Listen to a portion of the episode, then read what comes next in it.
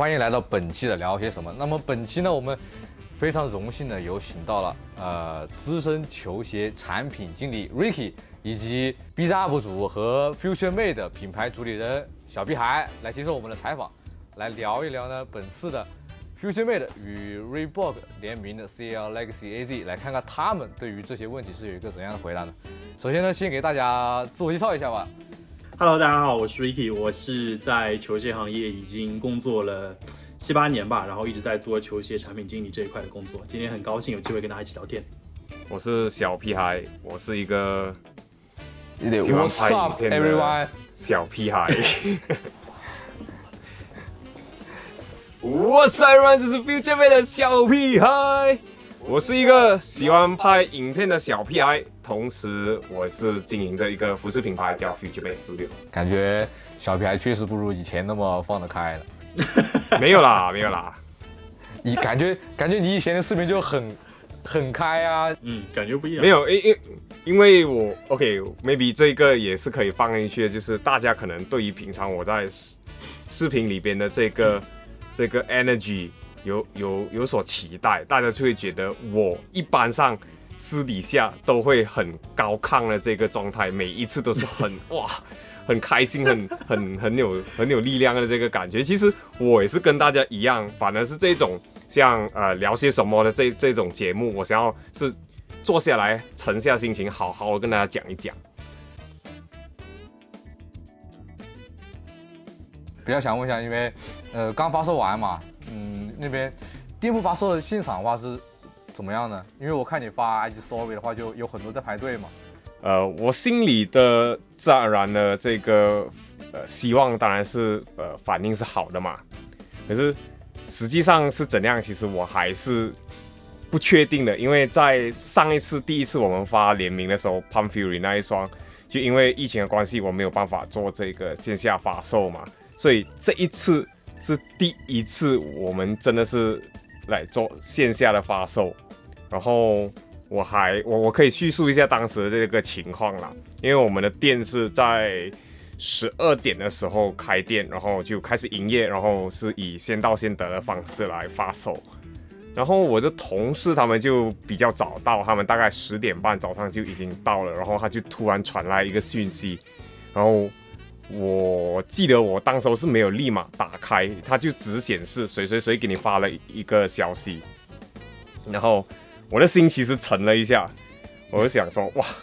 很有一会有很多可能性出现在在现场，就可能我同事说，哎、他忘了带那一个，忘了带这一个，哎、就会有很多不好的事情发生，然后我就担心，特别对我就特别担心有这个突发状况，然后呃，我就把它打开，哇，他就说，他就说丢哇，然后广东话出口，然后他就说，他就说，哇，开始有人排队了。然后就心里 OK OK OK，至少反应是好的，那很不错啊。那你们你们来之前就已经开始排队了，那说明已经反响特别好了呀。对对对，很庆幸是大家其实都还蛮喜欢这一次的联名啦，毕竟我们已经准备了很久。对，我有听你说，就本来是去年年底就应该要发了嘛，而且又加上第一次你也说因为疫情没办法就线下发售，那肯定大家都会想要第二次来直接来你们门店里面体验一下。对，像。我我跟 Ricky 其实最早接触的时候谈这个联名是其实是面对面的谈这件事情的，然后就距离距离面对面谈的那一次，直到呃我们做第一次的样品的时候，其实那个中间还蛮快的，对不对？对。然后唯独就是过后疫情关系，然后呃这个呃因为大货啊这些。工厂那边有疫情的原因，然后延迟，然后就拖，一直拖拖到现在。不过总算还是发出来了。因为我还蛮好奇的，就是因为你看你视频平常会，你会喜欢像生活方式一类，或者说复古的东西一点。然后包括你们 Future Made 的品牌之前也没有做过类似于这种科科幻的主题嘛，也是比较偏生活方式一点的，所以我会。比较想知道为什么会想到用科幻做主题。如果是以 Future Mate 的角度去看这件事情的话，我们本来其实是不受到太多拘束的。呃，如果你们有注意到的话，我们有一个呃这个虚拟的人物啊，他叫 Morris，、哦、Morris 然后对他就是我们大家心目中的完美人设，他会呃带着 Future Mate，然后和我们的一呃观众啊顾客一起去到不一样的地方去玩，或者是甚至用呃这个他自己的方法来告诉一个故事，就说 Future Mate 的呃怎么说呢？Morris 就会借借由我们每一次新的这个系列，然后来表达出一种生活方式或者一种故事，所以我们没有太过拘谨你在呃，比如说复古而已，说不定其实，比如说你本来是喜欢呃快根植物的，然后可是你一直没有机会去接触这个东西，所以 Fuji 我们就。利用这一个机会来跟，比如说，呃，一个快跟卖家联名做一个展览，还是怎样？所以就有一点像是一一一一个桥这样子，把我们的顾客还有一些比较新的这些文化给结合在一起，让大家有一个渠道去去去认识，多了解你们品牌，了解你们嘛。对，然后啊，我我没有，我发现我没回答到你的问题 啊。有点有点扯远了，然后没关系没关系没关系。我们我们我们本身其实还蛮喜欢科幻片的，我们的这个团队。然后在之前大概是二零二一年的春秋吧，其实我们有尝试过拍就是以科幻为主题的这个形象图，所以基本上也不算是我们第一次尝试比较未来感的一点点的主题了，只是先。这一次 Reboot 的这个发售，我们会以一个更完整的形式去呈现给大家。然后，甚至你可以看到，呃，品牌的这个名字其实本身就是一个很有冲突的名字，就是 Future，就是未来式，然后 Mate 其实是过去式的，所以我就把这个未来和过去的东西给融合在一起而已。那 Ricky 这边，你你最开始听到？呃，小屁孩这个想法的时候，听到吞威这个想法的时候，你是怎么想的？就是或者说你们之前是有几个主机再来筛选的呢，还是就直接就是吞威就是跟你说好，然后你们再商讨？我记得就是因为我们俩的合作其实是一个，你可以理解为一个很自由的方式，就是我会告诉汤说，我想在我们想在什么样的时候做什么样的 drop，我们会商量好选什么鞋，在那个之后我我就。我就休息了，我就等他开始，他们会想创意，他们会对我们，我就我就不管了。然后他们会有，完全就是他自由发挥了。对，然后在这个过程当中，他会有时候会跟我做一点 post check，就是他会发一两个图或者发一两个想法过来说，哎，你觉得这个怎么样？怎么怎么样？然后我们就会有一点很快速的，就是在在微信上面会聊一聊，然后最后。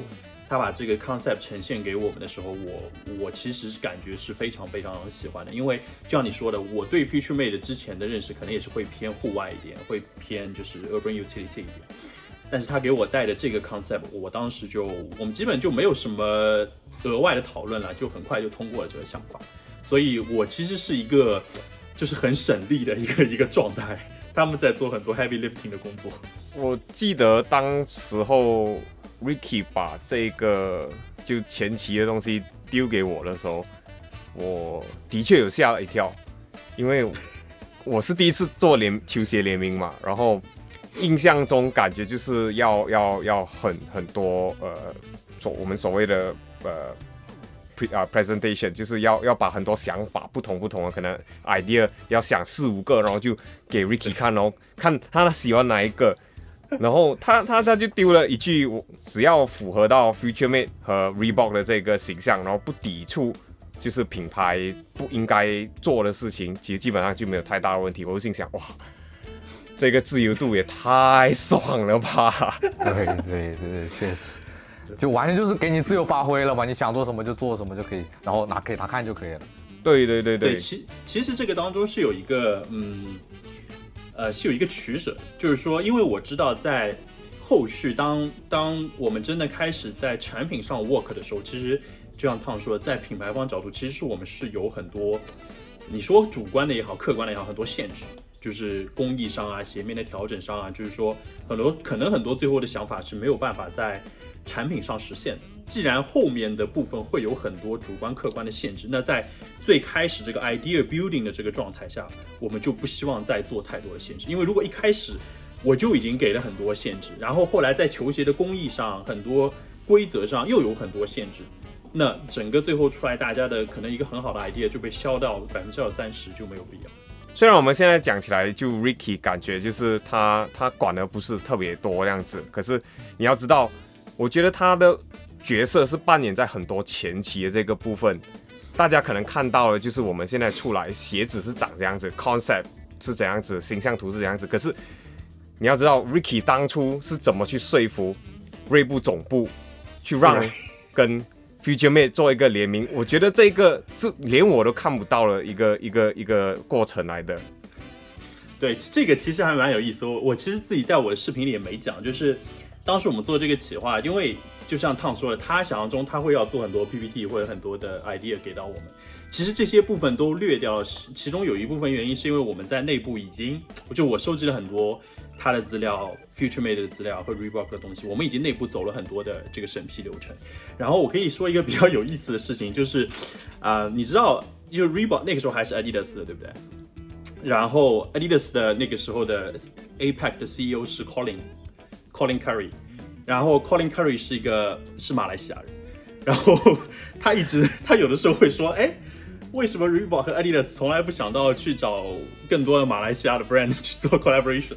所以我当时我大概因为我做那个 deck 里面有就是 Let's say 有五个理由为什 Why we should work with Future man？其中最后一个那可能是有一点点调侃的一个原因，我当时写的就是 Because they're from Malaysia，所以。所以对，确实有很多，嗯，就是像这些内部的审批啊、内部的申请啊，其实我们在再去找找 Tom 的时候，已经我们把这些工作都已经处理掉了。对，等于他去把这条路给铺好，然后我只是需要负责去走而已。那那你们有考虑过别的鞋款吗？还是说最开始就会就直接定到这一双鞋款上的？嗯，其实我们前前后后还做了蛮多的这个 sample，其实有其中两双是，呃，可以说是不幸的夭折了。对，鞋款上是我会先建议，因为从我的角度来说，我每年的联名规划有一些我想推的鞋款，我会希望有好的 partner 来帮我做这些鞋款，那我会给他一个。一个类似于建议的清单，那同时，然后我们就在 base 在这个上面商量。所以，然后这个清单本身它也会随着我锐步品牌的一些产品策略的变化而调整。所以，其实我们一开始第就上一波 Pump Fury 的那一波，其实还做过两个鞋啊，一个是打样 example 的一个一个 Zando 啊，另外一个是 Fury Light，那个 Fury Light 好像都没有打样，是不是没打样？没有，我有点记没有没有打样，对。然后第二波其实也有个很可惜的鞋子被 drop，然后那那双那双鞋的 sample 我现在家里还放着，因为 我虽然离开，但是因为真的非常好的一款鞋，所以这个过程当中是，嗯，是有很多很多的主观客观的东西在里面。就是鞋款本身我们选完之后，还会面临着策略上的调整，会要做一些取舍。所以最后现在大家看出来是三双鞋，其实我们背后还有打样的，可能还有两两双，Sandal 打样了，Victoria G 打样。然后概念的还有，我们还做过 Zig 的概念，我们还做过 Fury Light 的概念，都差不多是这四个。其实 Zig 那双啊，还蛮可惜的，我真的很喜欢那双鞋。我也很喜欢这个，我觉得这个就很适合 Future Light 做啊，Future Mate 做啊，这个这双鞋就很对，适合 Future Mate 的调性啊，我觉得。而且我们做的是 Edge 版本，就是那个户外的。哦，我知道 Edge 那个版本做出来，对，做出来会非常非常酷。对对对，V 底的那一双，对对对。那很可惜，那很可惜。我很喜欢这个这双鞋，就是 太可惜了。如果说这个能够做出来的话，确实我会觉得，我我自己私心啊，我会觉得比 Pump Fury 还要好一点。对，因为 Zig 这两年其实 Momentum 也还不错，尤其是户外那些版本。可是我觉得跟跟跟锐步联名没有没有出 Pump Fury，我我说不过去啊。我会，对啊对啊，很经典嘛，Pump Fury 这双鞋太经典了，肯定是首选啊。包括去年的 p o m f o r i n g 以及今年这个 C A R Legacy A Z，这两次联名都很注重细节嘛。包括 Ricky 的视频里面也讲到了，就在细节上面做了很多的文章。就是你自己在这方面的话是有什么准则吗？还是会更加偏好细节上面的设计？如果你说偏好的话，我觉得我对麂皮是完全无法抗拒啊。对，你可以看到我几几乎每一双鞋子都有几批。对，几皮的质感可能在第第一次，对，可能第一次打样的时候就会觉得，嗯，感觉好像少了一点什么那样子。然后我就跟呃 Sean 我们的设计师说，OK，我们试试看加个几皮下去，感觉就马上对了。对，这是这是很个个人的这个呃主观的问题啦。可是你讲到准则的话，我觉得有时候怎么说，大家太复杂化这个联名球鞋了，就有时候联名球鞋其实有时候你在做设计的时候，你会卡在一个很尴尬的阶段。当你做的太少的时候，它就感觉像 GR 的这个一般你可以买到的鞋子。可是当你做的太超过的时候，它就看起来就是，诶，怎么好像不是 Future Made 的鞋子，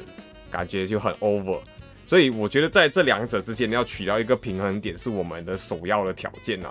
你你真的是不需要一双鞋子是写着大大个哇联名球鞋 Future Made 这样子。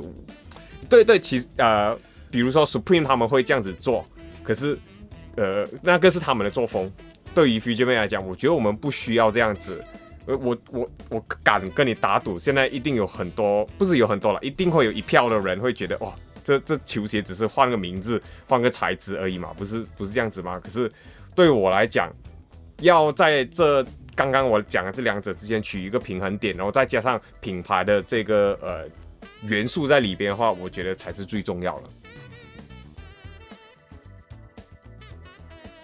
Ricky，其实你的视频中有说了，就是 Drop 就是为了进入到更大的一个爱好者的一个圈子里面去，然后让大家看到更多的一个 Future Made。就是我想问，就是你们双方在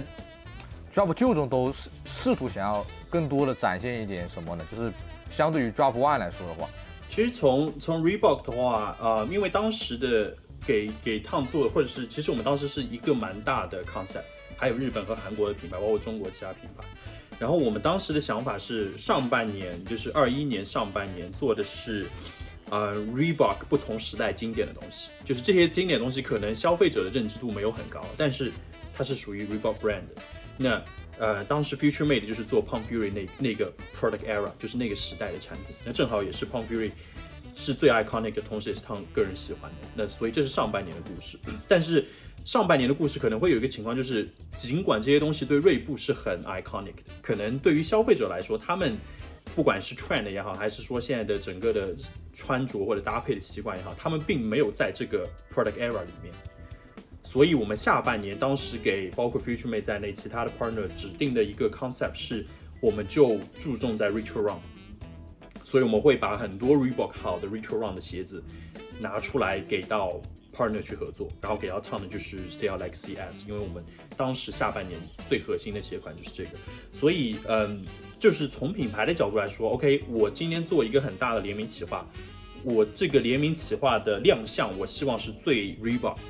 我代表了我最 iconic 的东西。而而第二个 drop，当我们把这个演从第一个呃发售演变到第二个慢慢推进之后，我们希望能够 OK，在现在整个的球鞋行业大的审美和趋势下，Reebok 的 iconic 的鞋款再拿出来，就是在 Retro Run 这个大圈子下，把我所有的 Retro Run 的经典拿出来，然后我再邀请同样的好的 partner 去呈现出这些好的这些产品的效果。所以对我来说，第一款可第一第一批可能是要很很 Reebok 的 fans，很或者是很喜欢这些品牌 partner 的这些观众或者是粉丝或者消费者，他们会会更喜欢。第二批其实可能你也许不关注 Reebok，你不关注 Future Mate，但是你喜欢 Retro Run，你知道这个东西现在是，嗯，你知道怎么样去阅读和理解这些产品的话，那你看到我们的合作，你马上就会有很强的概念，我们在做什么，然后我们我们想呈现一个什么样的东西。如果呃以我自己是一个鞋头的身份来看这件事情的话，我觉得讲白了就是 p u m Fury 这一个鞋型比较挑人，它很看你会不会呃穿搭这一个，就又利用这双鞋子来穿搭。相反呢，就是 CL Legacy 这一双鞋子就比较百搭啦。呃，很多视频都很喜欢这样子说，就这双鞋子比较百搭，所以我们在选色方面，其实我们也特地选了一个就是灰色，大家都比较好接受的的这个颜色。然后同时加上紫色就是代表你们自己的品牌。对对对，然后其他呢就是一些比较呃品牌的这个呃元素啊，或者是我们这次想要表达的这个想法，所以你可以看到紫色啊，呃绿色这个东西就比较偏向是点缀一个小小的、小的小小小的细节而已。那你们两位觉得 Drop Two 比 Drop One 的话会更满意一点吗？就是到现在已经发售完之后来看的话，所带来的这个影响力啊，给你们的感受会更满意一点吗？还是说，或者说有更多的突破吗？第一次发售的话，其实感觉这这两次的感觉真的很不一样。因为 Drop One 的话，第一次发联名球鞋嘛，那一个心情是不一样的。可是就留了一点遗憾，就是没有办法在呃这个实体店办活动。然后当我来到 Drop Two 的时候，我我知道我一定要做这个线下活动的时候，我就有举办了一个比较像是呃。展览啊，一个，因为我们这次的主题就是一个外太空的主题嘛，所以我就做一个呃，我们所谓的太空人的这一个他日常的展览。所以你来到现场的话，是可以看到啊，他平常吃的东西、他的训练菜单，甚至他穿的、他用的，都会出现在这里啊。所以我就决定一定要办活动。所以第二次的感觉又是很不一样了，因为我有机会做一个线下的东西，所以两者的满足感是很不一样的。我都很满意，我都很满意。呃，如果是第二个 drop，第二个 drop 有一个很就是大家都看得到的很明显的变化，就是中国区也发售了。那这当然这个是之前其实第一个 drop，嗯，就是其实这个是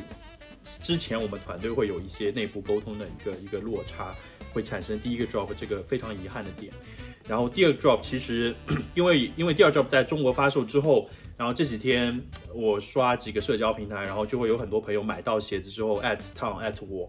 然后说他们对这个球鞋的喜欢啊，然后能够原价买到，然后可以支持这些东西，就是这个感觉我第一次是没有，因为第一次我们在澳洲、在日本、韩国什么都发售了，然后其实国内很多我们没有办法看到大家的 report，没有办法看到大家对这个鞋子的想法。这一次这一块能够很好的弥补上，对对我和对他来说，其实是一个很很重要的意义。啊，这个是当然两个两个，其实我两个 drop，我个人的感觉都非常满意。因为啊，其实第一个 drop 的时候，其实从你你要是从一个我给公司交差的角度，其实第一个 drop 已经完成的非常出色。就是因为公司的可能看哦，你当时看包括 High Beats 的全球站 High Snow By。啊，sneaker freaker，就是大家都在，大家都在说这个东西。那其实从我们 propose 一个本土的联名，然后从无到有，嗯，可能很多时候我们我们在意的是产品执行的怎么样，我们的 idea 有没有进去。但是也有很多东西我们需要呈现给到我们的同事，我们要呈现给到我们的 headquarter。那这些其实第一个 drop，第二 drop，其实都做得非常完美。所以这些我其实觉得两个 drop 都做得很棒。那对我们来说最大的一个。嗯，我自己的感觉是 additional 的 bonus，就是这一次我们在国内终于做了一个很不错的发售啊，然后得到了很多消费者的互动啊反馈，这个是非常好。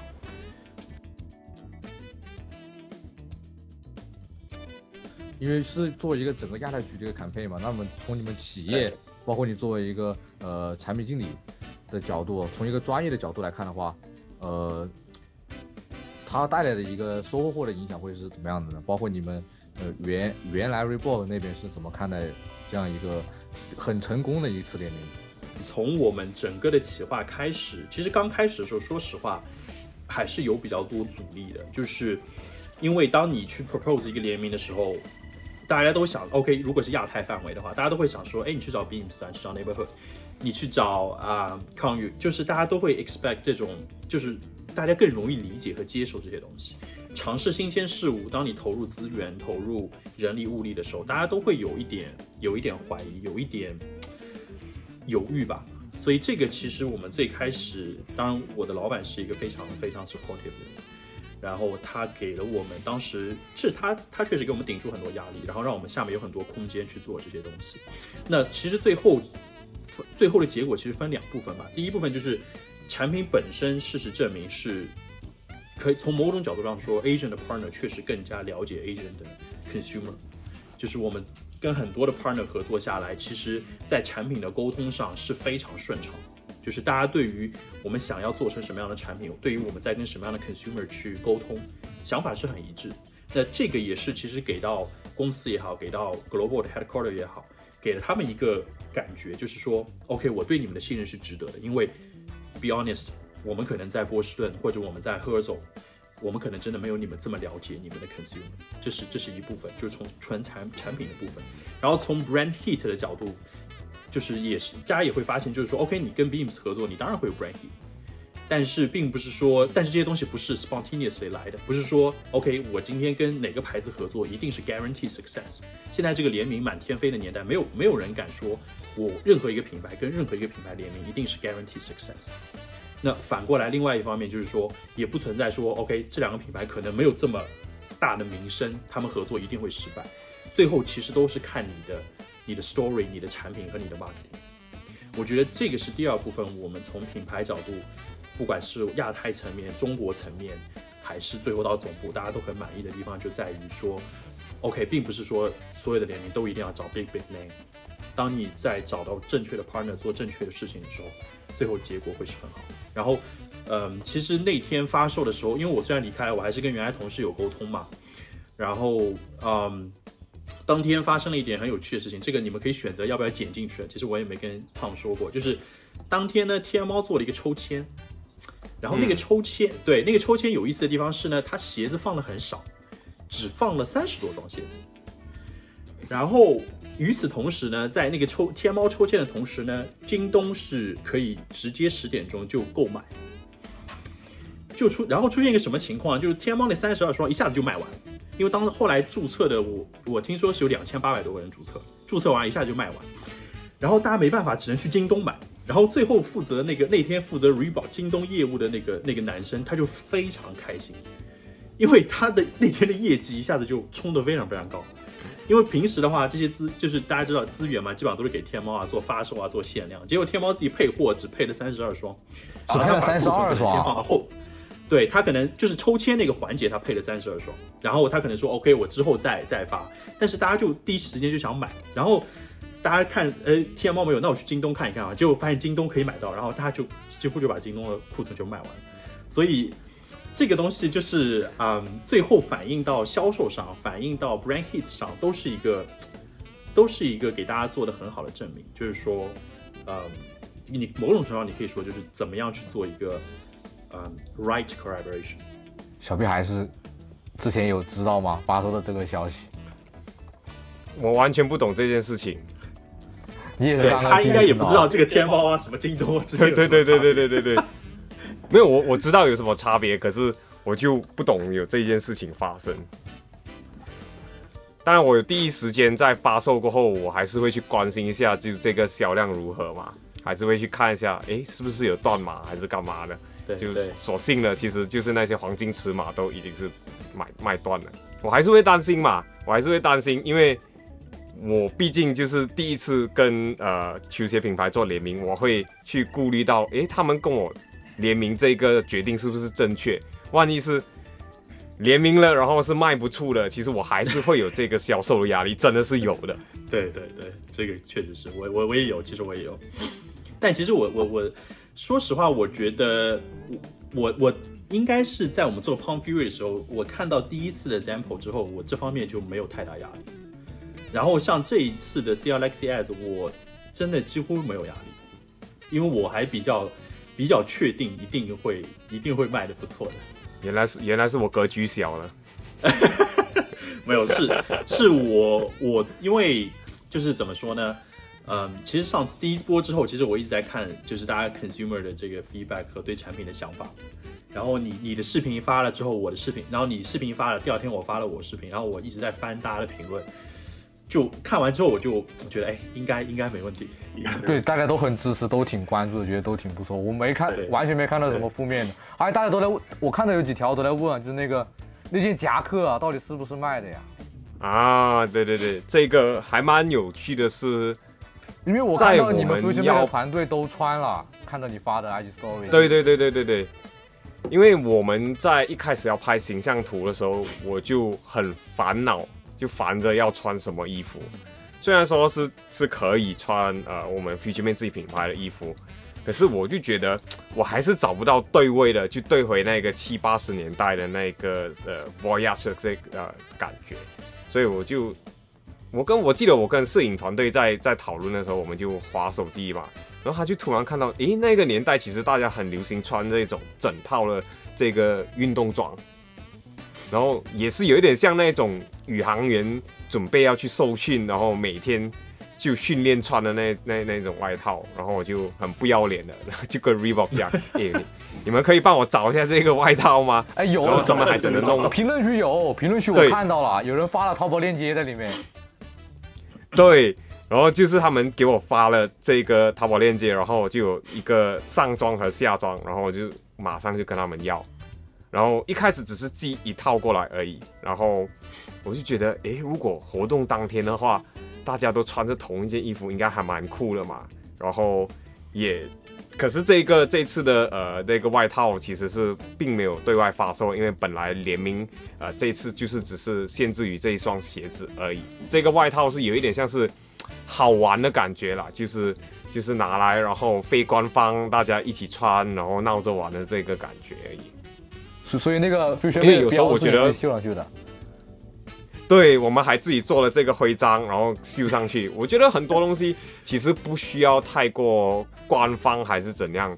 这个有一点像是二次创作的这个感觉。我们也没有去去卖说这个是是是联名还是干嘛，就反正就是二次创作，然后自己拿来穿而已。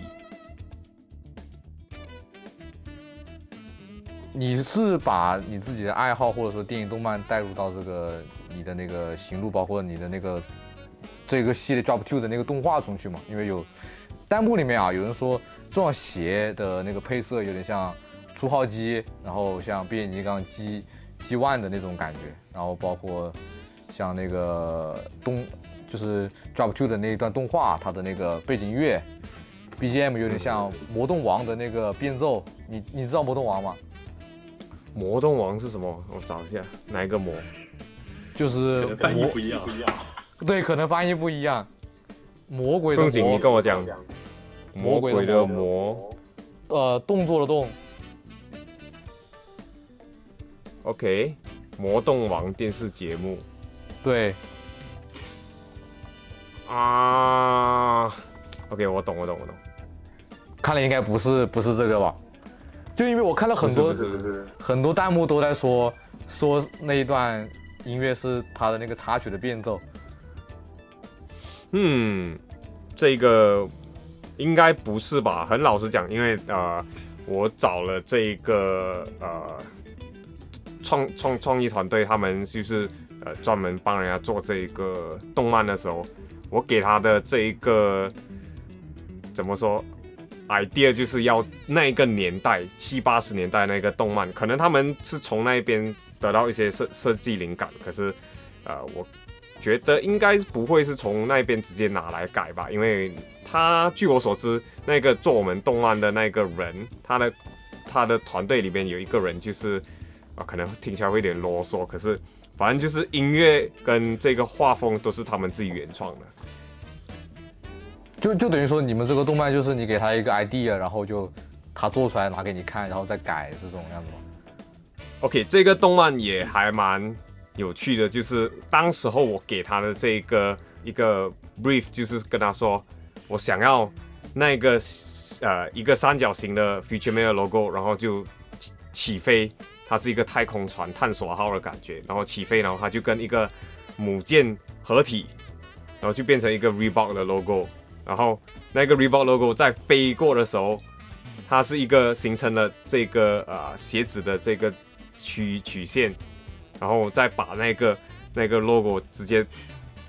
装在那个 那个鞋舌上面，就很很 brief 跟他讲了这么一段话。他回去就隔了大概一个礼拜过后，他们就画了一个那个 storyboard 给我，我就说 OK。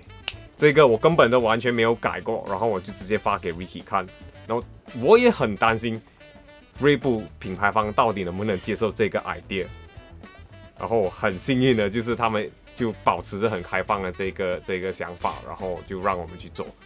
那 Ricky 刚当时看到是怎么感觉？是怎么想的？我当时觉得非常酷，因为嗯，之前我们跟 Brande 做那个 Zig 的时候，他们也拍了一个类，他们拍了一个类似于特摄片的那种，就是日本那种特摄动画片那种。然后我当时当时那个我就觉得很震撼，我就觉得说，哎，storytelling 确实不一样。所以，嗯，一开始我记得 Tom 跟我讲的时候，也是先把，好像他就是把他跟那个讲的 brief 跟我也讲了一遍，说我之后大概会做一个什么东西，什么什么什么什么。然后我当时反正听了也也说，哦，我大概知道是个什么东西。然后等他发给我看的时候，我就觉得，哇，这个完成度太高，就是你直接跟我说这是哪一个动画片里面直接截出来的一段，啊。可能比如说电视里甚至电视供应过的东西，我都信，我都相信，因为完成度太高，而且整个 story 就跟锐步的这个 Starcrest logo 啊，包括整个侧边的这个 cross check 的这个设计，就完全完全契合在一起，没有任何的这种不自然违和。所以当时对我记得当时他也是微信给我发的嘛，一个一个视频，然后我当时就很我就非常非常喜欢，非常非常喜欢。瑞 y 你觉得？跟小屁孩合作是什么感觉？给你最大的感受？最大的感觉啊，就互相表白的感觉嘛，就像，对，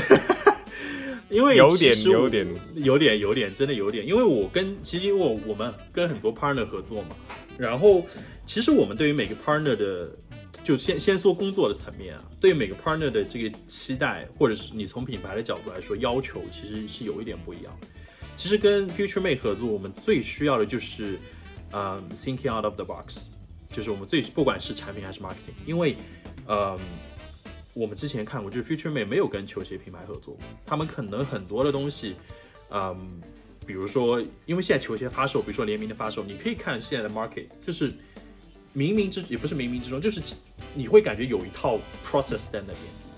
从 pre heat 到一套公式，你会对，你会感觉有一套公式在那边。那我们当时选选 Future Mate 的原因，就是因为我我也看 Tom 的视频，然后我们同我也把它截给我们同事看，我们就 expect 说，今天 Future Mate 跟 Reebok 做的东西可能会 thinking out of this box，嗯，可能产品上我们没有办法做出一双会飞的鞋子，因为最后工厂会有限制，会这个有限制，那个有限制。但是从 creative、从 storytelling、从 marketing 来说，我们我们期待的就是。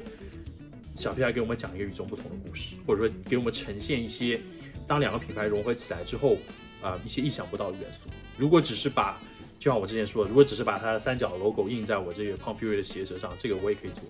没有，没有，没有，我们就没有必要走到一起。这个是从 brand 的层面，从我自己的感觉就是，嗯，因为我在做很多联名项目的时候，其实我更多，我我们更多的时间都是花在产品上，因为。嗯，其实比如说跟很多日本或者国内品牌也做，最后的 marketing 的部分可能会有专门的 creative agency 去做，然后我跟他们的沟通相对来说会少一点，可能我们跟我跟他们那些主理人的沟通主要都是在策略在产品上。那跟 Tom 的这个合作，其实是因为虽然我在 marketing 上什么都没做，但是他会很给我很多 update，给我很多 creative idea，然后这些东西说实话是我在其他的项目当中很少有机会去去学到。就是你可以理解为说，第一个东西，第一部分是他在这些项目当中带来的这些 thinking out of box 的部分。那第二个，第二趴，从我个人来说，就是他把这些东西一直一直的在分享给我。那对我来说，是一直一直的去去学这些东西。虽然我我会觉得说，嗯，很可惜，就是这两次发售我们都没有办法，就是比如说他来国内，或者就是他来大陆，或者是我们去马来西亚做活动，这个真的非常可惜。但其实已经已经让我学到非常非常多的东西，呃，然后这个也是我为什么坚持觉得说，嗯，就是我们之前，哎呀，这个就说的有有点剧透了，这段剪了吧。就是我我就是要还我还会继续想跟他合作，是因为我觉得，呃，他脑子里的东西还我还没有挖掘完，因为我看他不停看他拍新的片子，他去玩新的东西，然后他去体验新的东西，我会觉得他一直在脑子里在储存东西。所以我会觉得他 他脑子里那些 creative 的东西，我还我还没有挖完，所以我会想继续跟他做，继续把他脑子里的东西再再去探索，还有什么 interesting 的东西在他的脑子里再再 form up。Ricky 会不会把我的脑袋给挖完了过后就把我扔一边呢？我第一我相信不会挖完的，第二我也觉得就是啊，根据我的理解，就是根据我我对你你做的这些东西的理解，可能还要再。联名个七八次左右，哇，七八次很多了呀。好具体啊，好具体啊。是 base 在我对你现在的整，因为我我是这样想的，就是这个完全是我们就私下聊，因为你你你之后会要呃，因为你还没有当爸爸，对不对？嗯，对，然后然后你还有很多的这个人生的部分会去经历，然后我相信你经历过很多东西之后，你会不停的有 idea 出来。那对这个当中，其实我会想的是，可能七八次并不一定说 OK 连续七八年做，只是说根据看就看你这些视频，可能你每每两三年会，包括我觉得库玛应该会有感觉，就是每两三年的视频会有一个，你也不能说变化，就是会有一个不同。我会觉得就是传达的信息和整个的感觉会有不同。那我相信这个东西会一直延续下去。所以七八次其实是我刚刚编的啦，只是我就觉得说每两三年你会有一套比较新的体验，你会把它累积起来，把它输出出来。这个是我我我我会非常期待不停去挖的这个东西。不过我也是很期待，因为我觉得每一次联名都好像都会保留一点遗憾。就第一次没有办法让我自己做线下活动。像第二次这一个就没有办法出国去做更多这些宣传啊，或者是活动，所以就更希望 maybe 接下来的这个列兵是有机会跟大家碰面。毕竟我觉得其实如果有能力，然后呃资金允许的话，去搞一个活动，然后把大家聚在一起。以前我会觉得去参加活动变成是一个呃例行公事，就去去办而已。可是当我在这一行久了过后，反而我会去珍惜。办举办活动的这个单位，那你觉得就是 Ricky 对你来说，你跟他合作，你最大的感受是什么？这个很妙，因为他这个人，我一开始讲老实话，我是不懂的，是透过我们的一个共同好友 Anel 呃介绍的，然后我是也是因为这个联名才认识到他，然后我就。看，因为以前以因为以前我刻板的印象就是在品牌做工人，都会比较呃认真，然后讲的难听的话是比较比较死板一点。然后我去看他他去做的事情，诶，他原来有在写文章呢。然后我是会去刷他的文章看一下，他讲的东西其实还蛮中立的。你看他虽然现在人在 Vans，可是他还是不停在讲锐步的事情。对。然后以前在 Adidas 还不停的批评 Adidas，对，这个是在品牌方是很难见的一个一一一幕来的。他们我觉得反而是他们需要一个这样一个中立的人。我也不希望说我的员工是一直在说 Future Mate 好而已，对，要看到缺点嘛。对，然后他自己本身也是不停在进步当中，他一直不从写文章到最后他也开始拍影片。我觉得他有认真的想要跟我抢饭碗的这个感觉啦。到现在播放量还是四位数，没关系。有时候其实我觉得 Ricky 做了图的不是那个那个流量，我觉得他是真的是喜欢这件事情，就是跟大家分享嘛。对对对，嗯，我可以分享是，好像我自己本身的话，我觉得刚才 Ricky 讲了，每两三年都会有一个。就是变化，你表达的这个方式或者你传达方式会有一个变化。我觉得主要也可以呃把它认为是一个瓶颈。当同一件事情你你干个两三年的时候，嗯，哪怕成绩再好，你都会开始觉得，哎，我是不是应该要有改变？你会开始去思考，然后可能你像看我之前停下脚步。然后去开始停更，其实我也是花了还蛮长时间去想，我接下来想要表达的是什么东西。我甚至有没有想，我我甚至有想过，我再过个十年，我还要不要叫小屁孩？啊，对你视频里面说了，这个是个好问题。对我出来了是一个老头子，然后是结果叫小屁孩，我也觉得很怪。所以这可是这一个东西是我觉得就是跟着人生的这个成长一并而来的啦。我觉得你急也急不来，然后只要时机到了，你就会去找一个新的方向。哪怕四五年过后，我其实可能不会拍视频，我会去转战做别的东西。那那你就是 Future Made 成立，就一五年成立以来嘛，你到现在你觉得你心境有什么变化吗？完全不一样。完全不一样开始就会就会想着要如何去把自己进步，就可能我要去学拍拍照，我去学做设计，我去学怎么做行销。然后因为那那个时候资金有限，你能做就是全部扛在自己的身上。然后时间长了，经营下来，像现在最近，我其实很注重就是要怎样去呃建立一个工作环境，建立一个团队。呃，工作环境并不是说我今天把椅子买的好了一点椅子，人体工学的椅子，或者是我把茶水间的这个饼干或者是粮食好一点，就是一个好的工作环境。我觉得工作环境就是一个呃很玄的东西，怎么每个人有自己的一套。我反正现在就是很注重去要怎样把这个东西给搞好，然后把团队士气给给搞好。所以要走得远的话，我不能再孤军作战。呃，我要我想补问一个问题啊，就是因为呃上一次的联名呢也是在这个亚太的地区发售。那对于像烫来说，你对于亚太地区，因为你是生活在马来西亚，然后你也是在呃那里工作，那可能来到大陆，你可能来的可能次数，我觉得不超过十次吧。有有有有，有是吧？那那对于可能就像比如说像台湾，像可能韩国、日本，你，对于他们那边的消费者，因为你的这个 Future Made 也是在销往这些地区的，也有不同的经销商在这儿。你对于他们每个地区的这种了解，因为呃，像 Ricky 可能会比较清楚一点，因为他也实地去看过。那你是怎么去了解到这些消费者？然后他对于他们的这些消费习惯有哪些不一样的认知呢？很老实讲，如果你要讲 Future Mate，除了呃大马市场第一次做海外的市场，就是比较呃偏向台湾那一块。然后我也是因为我一开始的影片去去去接触到这个这个地区，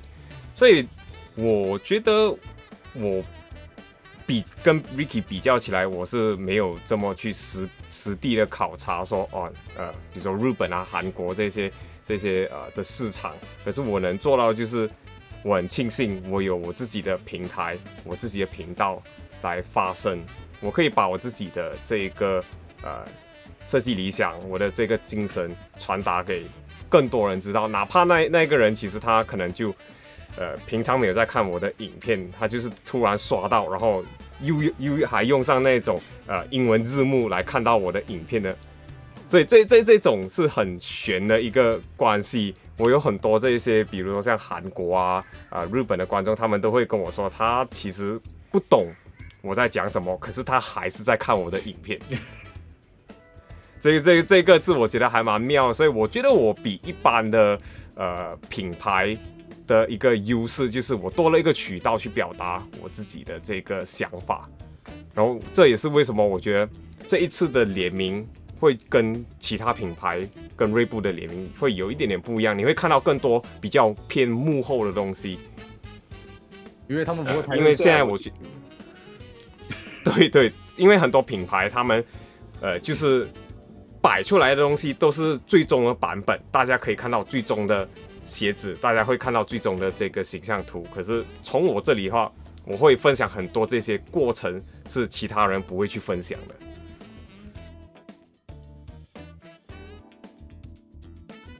呃，就是那个像呃 Ricky，你跟可能更多的可能是跟一些可能品牌、潮流品牌，或者说是一些呃区别于可能像 Tom 这种，呃，这个他是呃 YouTuber 也是 UP 主，那跟他们就是你还会去呃，这是一种算是一种个例，你想做出成功来，其实像因为我们也是视频制作者，会去挖掘我们每一个这种。呃，视频制作者，因为大家想的东西都不一样，所以会不会就是想通过这么一件事儿来证明，可能比如说我们每一个创作者，我们是视频创作者，是不是我们也会在其他的层面上做一些不一样的事情？其实我觉得做联名的东西，就是有很多你会觉得这个 moment 的工作很有意义。比如说我一开始刚做这个东西，然后我可以有机会跟随便说 Babe 或者 Beams whatever 跟大家一起有一个电话会议，可能我那时候只是个小兵。但是当你跟那些人 con call 的时候，你会觉得哇塞，I'm part of the business now。这个是一个大家可以想象中说做这个工作比较有满足感的时刻。但其实还有另外一个有满足感的时刻，就是你去你去做一些可能你一直想做，但是可能很多人没有做过的东西。因为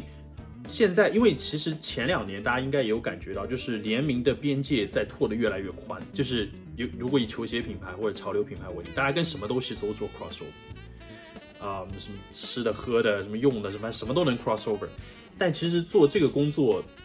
嗯，很多东西就是你真的想要做出有一个有成就感，或者是你有觉得有一个 rewarding moment，的这个其实并不容易。那我是很相信，就是说，不管哪个领域，当你用心去挖掘的时候，你会找到这个领域的内容也好，或者是方向也好，跟你的球鞋能有交叉的那个点。那我觉得，除了我刚刚说的跟那些大佬们开会聊天的之外，另外一个很有成就感，就是你找到这个点。那这个点并不是说我今天去找一个什么饮料的牌子，然后我把这个饮料牌子的颜色用在我鞋子上，这个点就找到。那这个点会花你很多时间，会需要你很多来来回回的沟通。但一旦你找到这个点之后，其实你你可以做出有意义的项目，同时你也可以给其他很多人一些，我不是说启发吧，可能是一些参考。就像你说的，其实我觉得从 creative 的角度来说，B 站或者说整个互联网有创意的人何止千千万，大家有很多有意思的想法，可能很多想法没有办法跟球鞋产生交集，但是。如果有一个人一直，或者说如果有有人愿意去想，愿意去思考，愿意去努力，其实是能找到这个这个连接点，能够做出来很多有意思的东西。嗯，这个是工作当中很可能这个这个东西可能是你投入三五年都不会有产出的一个领域，因为，嗯，其实我有时候跟一些比如说圈外的人合作，一个很现实的一个困难的点就是他根本不知道一双鞋子是怎么做出来的。你跟他说我们来做一个联名吧，他说好好好。然后我跟他说完 concept，他说没问题。然后你把 AI 文件发过去，他不知道说我这个鞋子要怎么弄，所以这个其实是一个很漫长的过程。但是我相信，就是嗯，我我跟 Tom 做的这些东西，希望能够给大家做一些简单的参考。就是嗯，很多时候的跨界其实并不是说不能跨，而是一旦你找到了这个方向，你多去思考，多去找这个内容和创意的连接点，最后会被你找到那个点，然后会做出很多不一样的东西。